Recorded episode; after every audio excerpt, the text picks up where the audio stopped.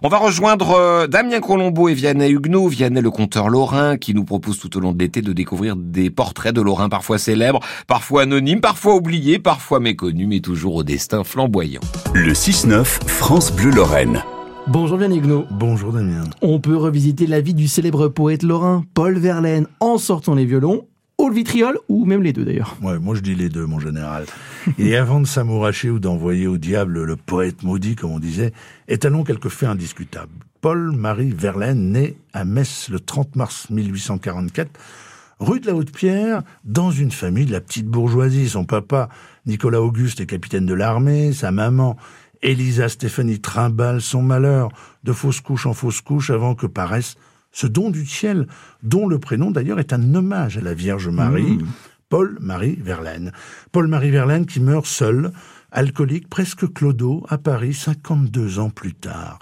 Le 8 janvier 1896, écrit Marcel Vert dans un hommage à Verlaine, mourait un homme jeune encore, ignoré de ses voisins, méconnu de sa concierge, un logis de hasard, hôtel Borne vaguement meublé et hanté par la vermine, avait accueilli les derniers instants de ce vagabond.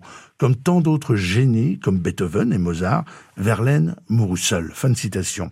Alors que se passe-t-il entre 1844 et 1896 eh ben, Il se passe une vie de voyage, d'alcool, de violence et d'amour tragique, une vie furieuse aussi, ne l'oublions pas, accouchant d'une œuvre de génie. Et l'enfance de Verlaine, elle est messine. Mhm. Il y emmagasine des souvenirs, notamment ses jeux sur l'esplanade. Oui, bien sûr, il en parle souvent, et puis il puise à Sa sensibilité poétique, et revenant plus tard dans sa ville natale, il lui offre d'émouvants éloges en vers, par exemple dans Ode à.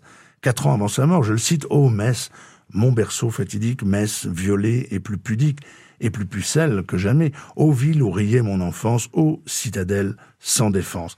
Alors on pourrait résumer sa vie par des prénoms de femmes.